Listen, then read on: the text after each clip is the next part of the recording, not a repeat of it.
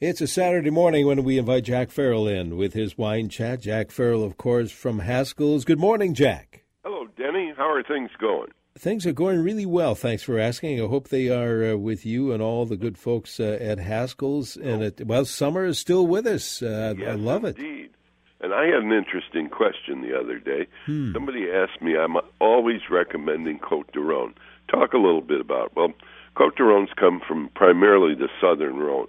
And that is one very, very interesting area, in my opinion, of, of French wine production. Uh, it's the oldest area in France for producing wine, that's for sure, and one of the oldest places in the world. The wines were planted the oldest area in France for producing wine, that's for sure, and one of the oldest places in the world. The wines were planted originally by the Phoenicians in about 700 BC. So they have almost 3,000 years of tradition of growing wine in this area. And it's kind of interesting. The principal, one of the principal grape types is something called Syrah. And there's always been a little mystery about Syrah. Where did it come from? Was it from the Persian city of Syrah because the Persians had vineyards there? Or was it named after the Persian king Cyrus? And others say the Romans introduced Syrah had brought it from Syracuse, Sicily. So anyhow, the, the grape types aren't just Syrah. Primarily in southern Rhone, the principal grape type is Grenache. They do a little Syrah, a little Cinsault, Carignan, and Mourvedre as well. And in the white wines uh, of the Rhone, and they produce a lot of white wines, very good to is Clairette, Grenache Blanc, Marsanne, Roussanne, and Viognier. And incidentally, on the Viognier, there's a Viognier called uh, La Forge, uh, L A F O R G E, uh, Viognier. One of the best I've ever tasted. It's about thirteen, fourteen dollars. I can't believe it's that good and that inexpensive. And then they also produce a lot of rosés in the uh, southern Rhone, where the, again the principal grape types are Grenache, Syrah, and Cinsault.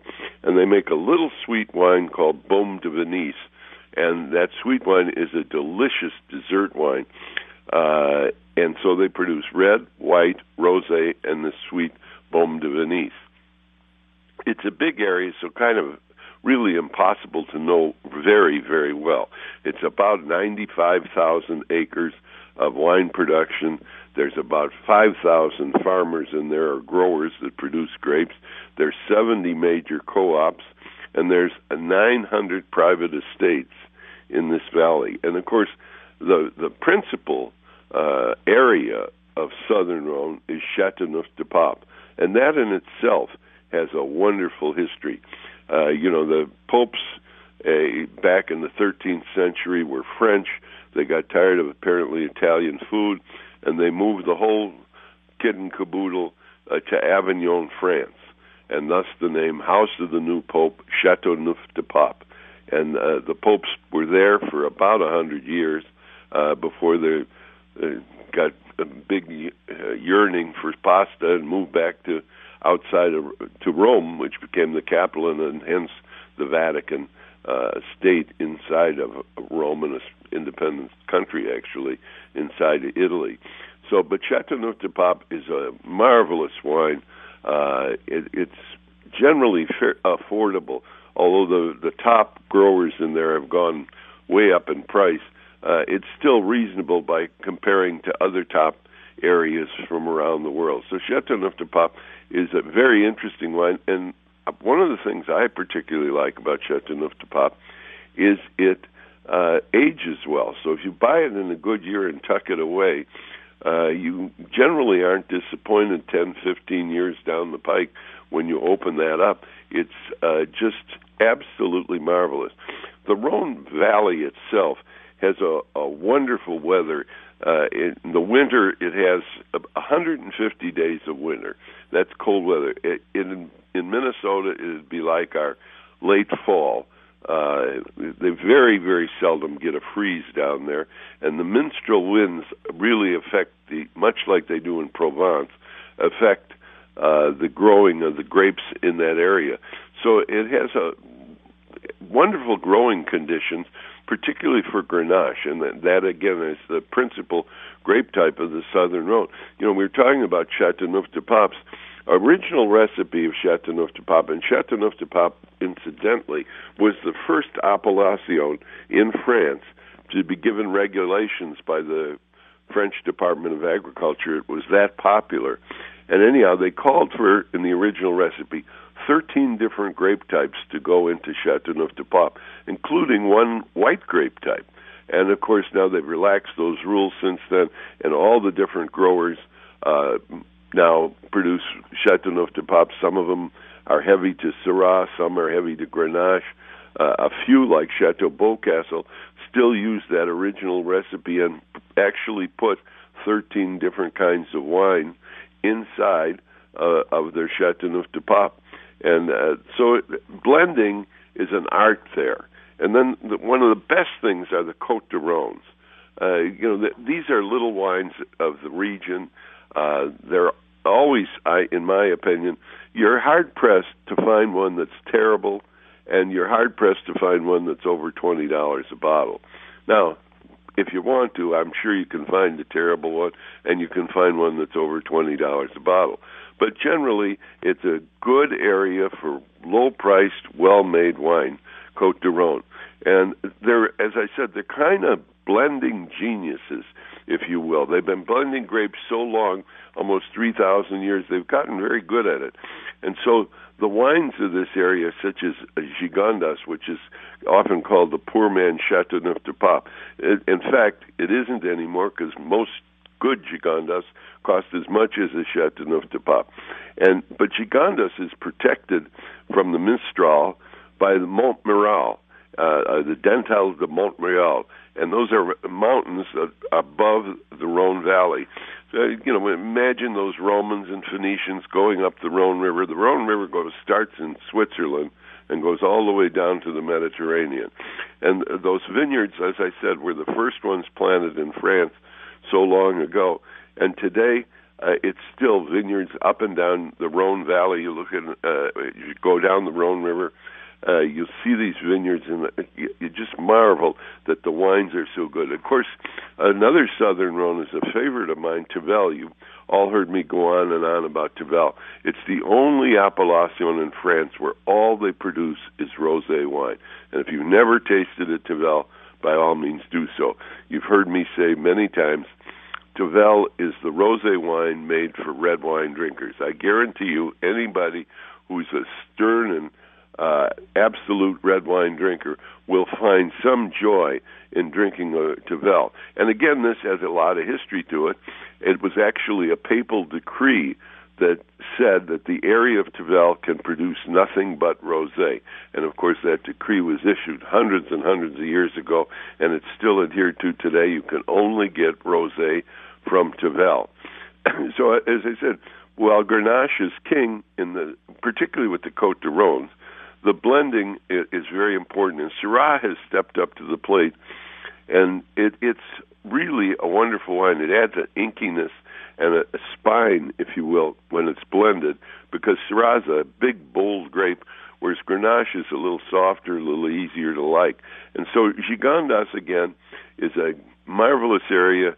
Uh, good wines produced there, uh, not quite as expensive as Chateauneuf du Pape and then there's Vacqueyras, which is another appellation in the area, and it is uh, just a, a, a little uh, step down, if you will, from Gigondas. I shouldn't really say step up, a step down. They're just different wines, and you can love Vacqueyras and uh, find one that is more expensive than a Gigondas. But it's it's strictly a matter of taste. It's just another one of the appellations or areas where they produce uh, these marvelous wines of the southern de Rhône. and like I said, Chateauneuf du Pape being the biggest grape type here is really a wine that most people should look into. Like I say, it's never you can buy a pretty good Chateauneuf du Pape for around forty or fifty dollars, uh, and sometimes you can even find a real good one for about thirty.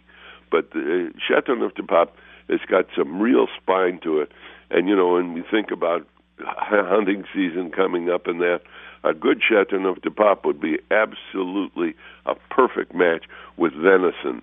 Uh, say you cook a venison steak on the grill, and you rub it with a little uh, Chateauneuf de Pape to season it and some salt and pepper, and then grill that and then serve a good Chateauneuf de Pape with it. And then loads and loads of good producers.